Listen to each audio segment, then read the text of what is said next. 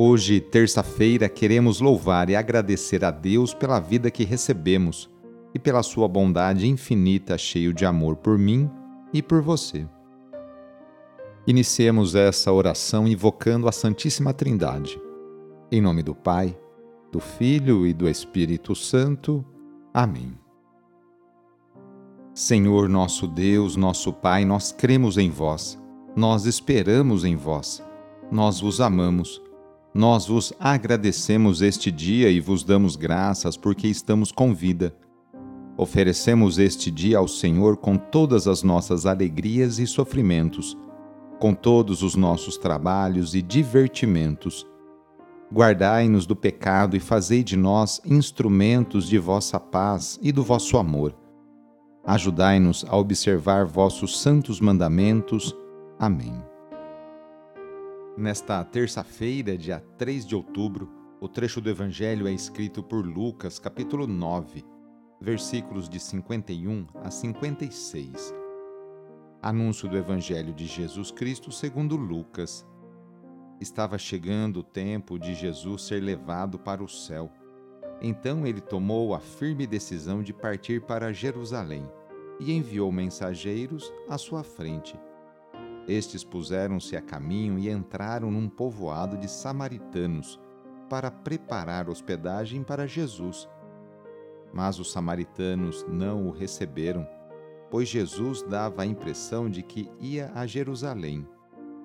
Vendo isso, os discípulos Tiago e João disseram: Senhor, queres que mandemos descer fogo do céu para destruí-los? Jesus, porém, voltou-se e repreendeu-os e partiram para outro povoado. Palavra da Salvação. Começa aqui a grande subida de Jesus para Jerusalém, para a cruz, para o céu. Ao longo do percurso acontecem ensinamentos, encontros, milagres, controvérsias. A figura do discípulo se torna central. O verdadeiro discípulo é aquele que segue seu mestre no caminho da renúncia a si mesmo e da solidariedade ativa com os pobres, os mais necessitados, os pequenos, os excluídos.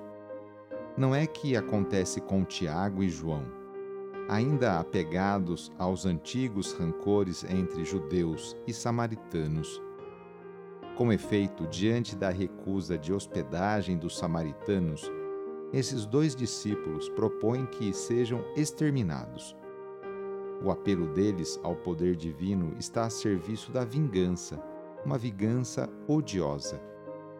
Jesus reprova esse espírito de intolerância dos discípulos e mantém a firme resolução de caminhar para Jerusalém, onde vai entregar a própria vida em favor de todos.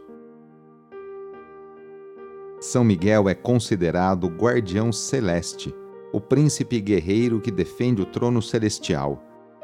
O nome Miguel significa semelhança de Deus. Ele é também o defensor e protetor do povo de Deus e padroeiro da Igreja Católica. São Miguel Arcanjo é o chefe supremo do exército celestial, dos anjos que são fiéis a Deus ele é conhecido também como o arcanjo da justiça e arcanjo do arrependimento. São Miguel Arcanjo é o grande combatente e vencedor das forças do mal. Rezemos a São Miguel Arcanjo pedindo a proteção para você e para toda a sua família. Ó glorioso São Miguel Arcanjo, o primeiro entre os anjos de Deus, guarda e protetor da Igreja Católica, lembrando de que nosso Senhor vos confiou a missão de velar pelo seu povo, em marcha para a vida eterna, mas rodeado de tantos perigos e ciladas do dragão infernal, eis-me prostrado a vossos pés, para implorar confiantemente o vosso auxílio, pois não há necessidade alguma em que não possais valer. Sabeis a angústia por que passa minha alma. Ide junto a Maria, nossa mãe, muito amada. Ide a Jesus e dizei-lhe uma palavra em meu favor. pois eu sei que eles nada vos podem recusar.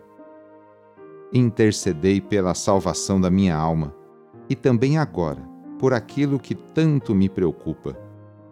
E se o que peço não é para a glória de Deus e bem da minha alma, obtende-me paciência e que eu me conforme com a vontade divina, pois sabeis o que é mais do agrado de nosso Senhor e Pai.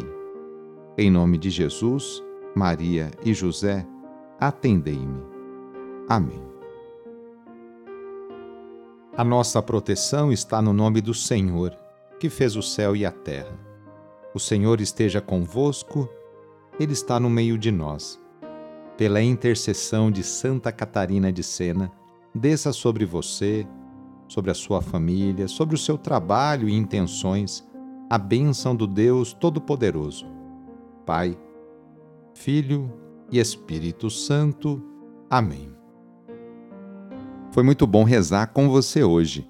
Se a oração está te ajudando, eu fico muito contente.